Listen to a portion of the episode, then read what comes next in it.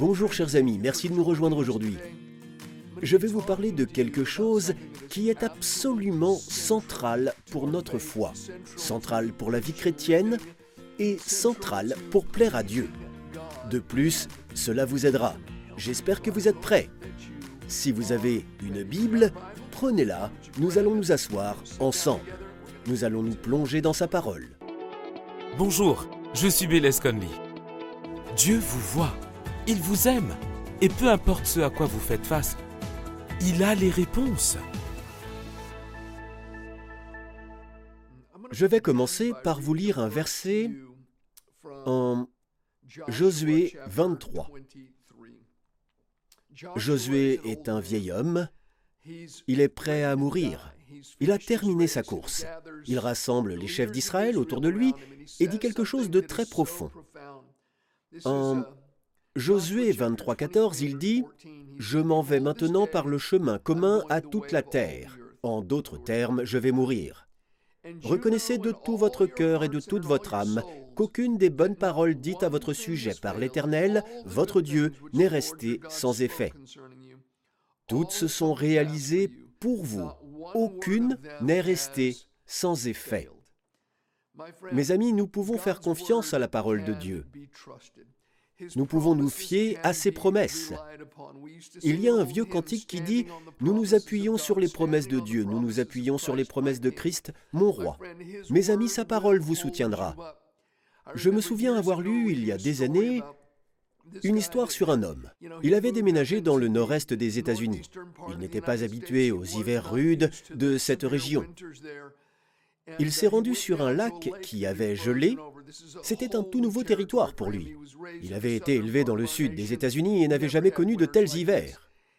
Il s'est demandé si c'était une bonne idée de s'aventurer sur la glace. Avec précaution, il posa un pied sur le lac gelé, puis le retira.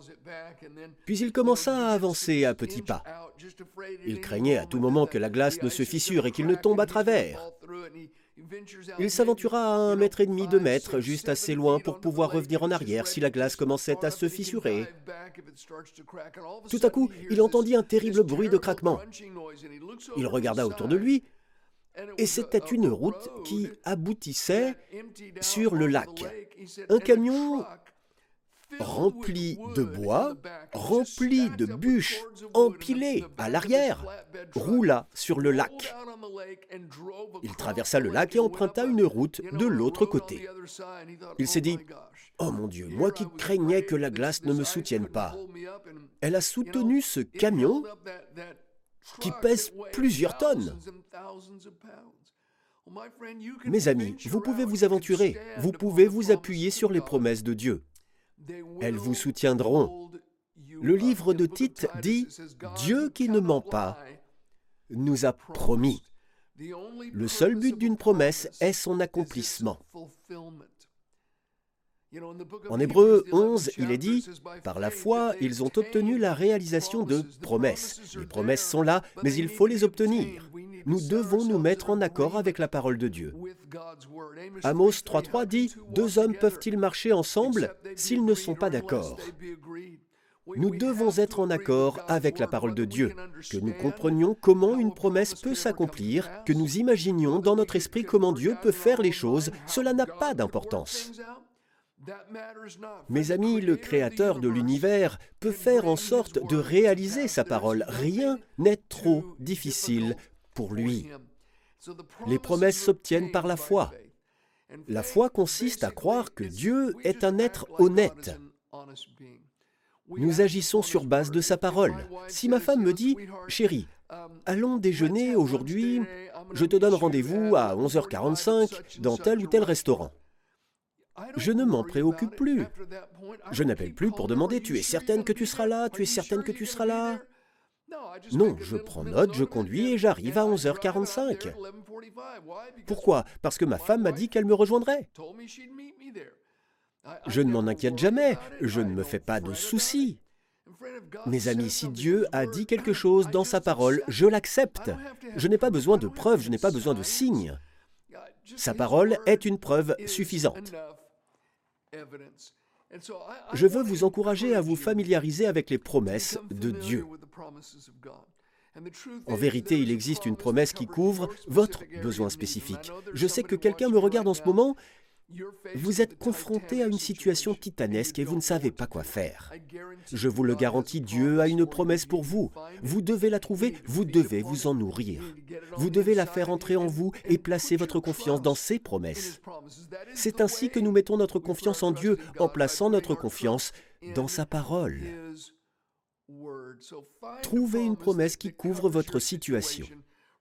Lisez-la dans son contexte, faites des références croisées, familiarisez-vous avec elle. Rappelez-vous ce que Dieu, qui ne peut mentir, nous a promis. Il y a de nombreuses années, j'enseignais dans notre école biblique. Un cours particulier portait sur le thème de la guérison divine. Une jeune femme était devenue membre de notre Église. Elle était très douée pour la musique. Elle jouait dans l'orchestre et le groupe répétait tous les mercredis soirs. Nous avions des cours pour l'école le mardi soir et le jeudi soir. Le mardi soir, je donnais un cours sur la guérison divine. C'était une bonne chrétienne. Elle avait été élevée dans un bon foyer chrétien. Mais l'église particulière qu'elle fréquentait dans cette dénomination, même si elle croyait fermement au salut et au pardon, n'avait jamais enseigné un seul message sur le sujet de la guérison. Cette jeune femme ne savait rien dans la Bible sur le fait que Dieu était un guérisseur ou sur les promesses de guérison de Dieu. On lui avait simplement dit, tout cela est dépassé. Permettez-moi de vous dire une chose. Par nature, Dieu n'est pas changeant, ce qui signifie que rien n'est dépassé. Lorsque Dieu dit ⁇ Je suis quelque chose ⁇ il parle de sa nature. Lorsque Jésus a dit ⁇ C'est moi qui suis le chemin, la vérité et la vie ⁇ il parle de sa nature. Sa nature est la vie. Lorsque Dieu dit en Exode 15, je crois au verset 26, Je suis Jéhovah Rapha, je suis l'Éternel, celui qui te guérit. Je suis l'Éternel, ton médecin. La nature de Dieu est la guérison. Cela signifie qu'elle n'a pas disparu lorsqu'une ère s'est achevée et qu'une autre a commencé. Ce que Dieu est par nature, il l'est toujours. La guérison est possible parce que Dieu est un Dieu qui guérit. En outre, les Écritures sont pleines de promesses de guérison, tant dans l'Ancien que dans le Nouveau Testament. Nul besoin de chercher bien loin pour les trouver. Bref, j'enseignais et elle était assise dans la classe. Elle n'avait jamais rien entendu de tel auparavant. Elle se demandait dans quoi elle s'était embarquée. Plutôt que de rejeter l'enseignement, elle a fait comme les Béréens. Elle a étudié quotidiennement les Écritures pour voir si c'était vrai. Chaque mardi soir, elle rentrait chez elle et après avoir entendu l'une des leçons que j'enseignais, elle lisait les versets que j'avais donnés dans leur contexte. Elle lisait tout le chapitre. Elle faisait des références croisées. Elle étudiait du mieux qu'elle pouvait. Elle venait mardi soir après mardi soir, mardi soir après mardi soir. Elle rentrait chez elle et étudiait ses promesses parfois jusqu'aux petites heures du matin. C'était important pour elle parce qu'elle avait une grosse tumeur qui se développait dans sa gorge. Nous ne l'avons su que plus tard mais elle s'intéressait particulièrement à ses promesses à cause de cette grosse tumeur qui se développait. Après environ un mois et demi, à examiner ses promesses, à s'en nourrir, à les digérer, vous savez, un vieil homme m'a dit un jour, Bayless, le plus grand problème de l'Église aujourd'hui, c'est la théologie non digérée. Je pense que c'est tout à fait vrai. Nous devons digérer la parole de Dieu, la faire passer de notre tête à notre cœur. Cela ne peut se faire que si nous sommes attentifs. En Proverbe 4, Dieu dit Sois attentif à mes paroles, prête l'oreille à mes discours, qu'ils ne s'éloignent pas de tes yeux. Garde-les au fond de ton cœur, car ils apportent la vie à ceux qui les trouvent, la guérison à tout leur corps. Nous devons les garder au fond de notre cœur, nous ne devons pas les éloigner de nos yeux, nous devons tendre l'oreille. C'est ainsi que sa parole est digérée. Elle a donc digéré la parole pendant un mois et demi. Très tôt, un mercredi matin, elle avait passé une bonne partie de la nuit à étudier. Elle est arrivée à la conclusion, et elle m'a raconté l'histoire par la suite, elle a dit, J'ai dit tout haut, Dieu, j'y crois, c'est dans les Écritures. Cette promesse est pour moi. Dieu, je te demande de me guérir tout de suite. Je ne me souviens pas de la promesse spécifique qu'elle a citée à ce moment-là. Peut-être parlait-elle de l'ensemble des promesses que nous avons étudiées dans les cours et sur lesquelles elle s'était penchée. Mais elle les a acceptées. Elle a dit, Dieu, je le crois maintenant, je te remercie de m'avoir touché au nom puissant de Jésus. Elle dormit quelques heures. Je pense que c'était avant un service du mercredi soir, le lendemain. Elle était en route pour le service du mercredi soir et elle conduisait pour s'y rendre. Elle allait jouer au piano ce soir-là. En route vers l'église, elle ressentit un chatouillement dans la gorge. Elle s'arrêta sur le bord de la route, devant la maison d'un inconnu, et se mit à tousser. Elle cracha la tumeur dans sa main. Elle baissa la vitre, la jeta devant la maison des gens, remonta la vitre, vint à l'église et raconta l'histoire à tout le monde. Elle fut examinée médicalement et la tumeur avait disparu. Elle était guérie. Comment? Par le pouvoir d'une promesse. Une promesse qui a été acceptée, une promesse à laquelle on a donné suite. Une histoire fascinante se trouve en acte 12. J'aimerais commencer à vous la lire au verset 1 à 7.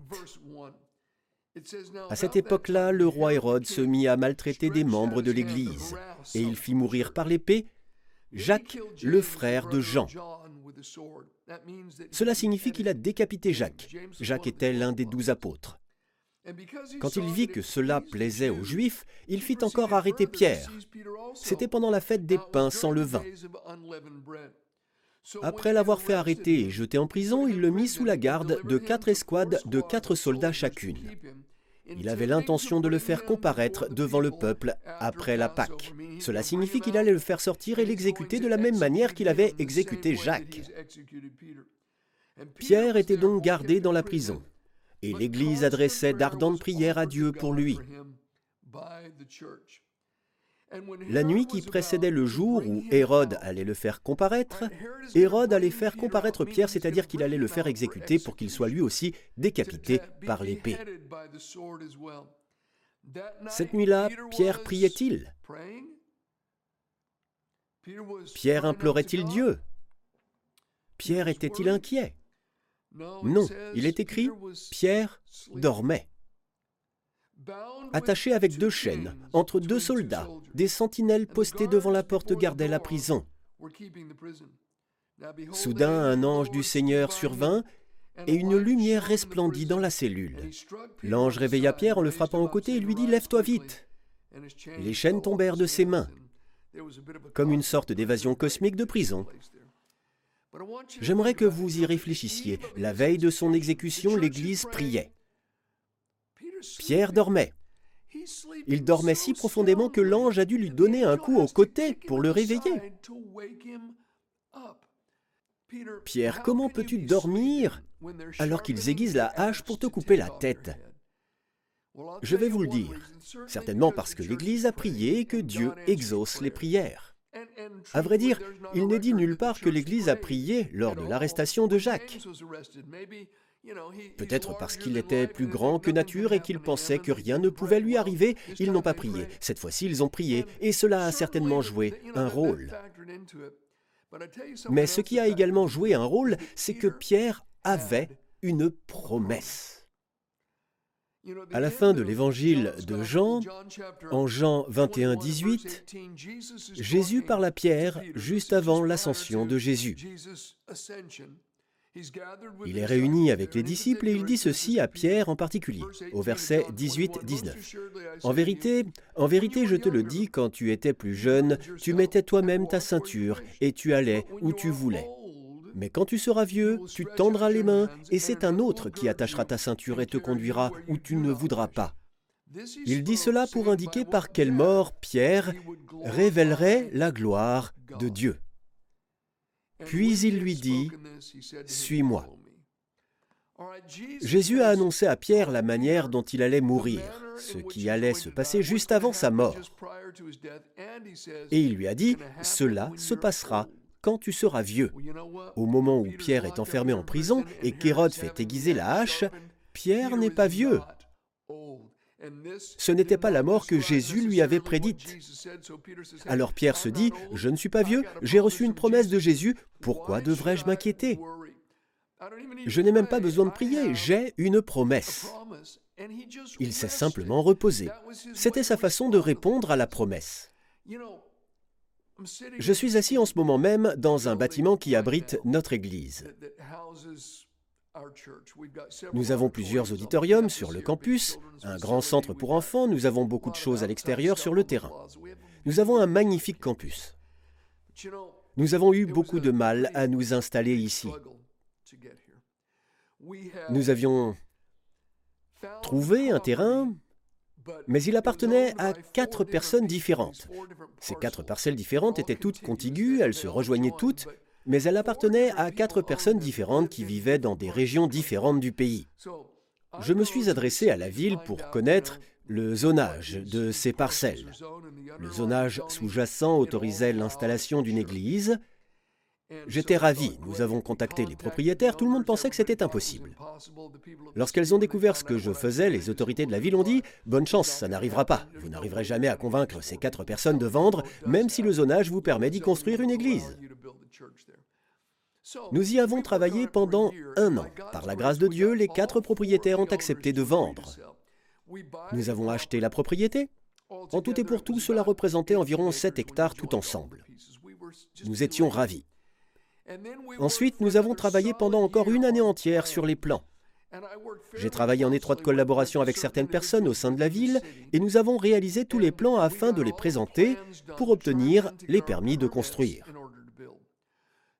Trois jours après avoir remis ces plans, j'ai reçu une lettre de la ville. Elle disait qu'elle allait nous confisquer notre propriété et que nous devions immédiatement la lui céder. Sinon, elle allait recourir au pouvoir d'expropriation, nous interdire l'accès à notre propriété et nous la confisquer. C'était le début d'une grande bataille. Elle nous a en effet interdit l'accès à notre propriété. Elle a adopté le pouvoir d'expropriation. L'objectif du pouvoir d'expropriation est le suivant. Si un réservoir doit être construit, si une grande autoroute doit être construite, quelque chose qui profite à la population de la région et de la ville, le propriétaire de la propriété doit la vendre à la ville. La ville a recours au pouvoir d'expropriation et la propriété lui est payée à sa juste valeur marchande. Il n'y avait aucun projet de réservoir ou d'autoroute. Il s'agissait d'un grand détaillant. Si je mentionnais son nom, 90% d'entre vous le connaîtraient. Il est certainement connu dans tous les États-Unis. Au milieu de cette bataille, et c'est intéressant, nous avons fait appel à deux cabinets d'avocats qui étaient de notre côté. J'ai dit à l'un d'entre eux, lorsque nous avons commencé, Écoutez, j'attends que vous fassiez de votre mieux, mais notre confiance n'est pas en vous. Vous devez le savoir d'emblée, notre confiance est en Dieu seul. Nous préparons le cheval pour le jour de la bataille, mais la victoire vient de Dieu. Nous espérons qu'il vous utilisera, mais notre confiance n'est pas en vous. Ils ont répondu d'accord, nous acceptons. Mais vous devez comprendre que personne dans votre cas, dans l'histoire de notre pays, n'a jamais gagné un tel procès. Statistiquement, vos chances de gagner sont nul. Nous prenons l'affaire pour autant que vous compreniez cela. J'ai dit nous comprenons, allez-y. Bref, nous nous sommes retrouvés devant la Cour fédérale qui se situe juste en dessous de la Cour suprême.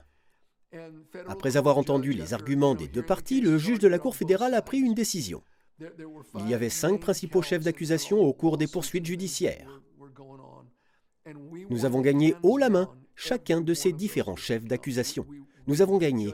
Le juge nous a donné raison sur toute la ligne. En fin de compte, nous avons obtenu plus d'hectares que nous n'en avions au départ.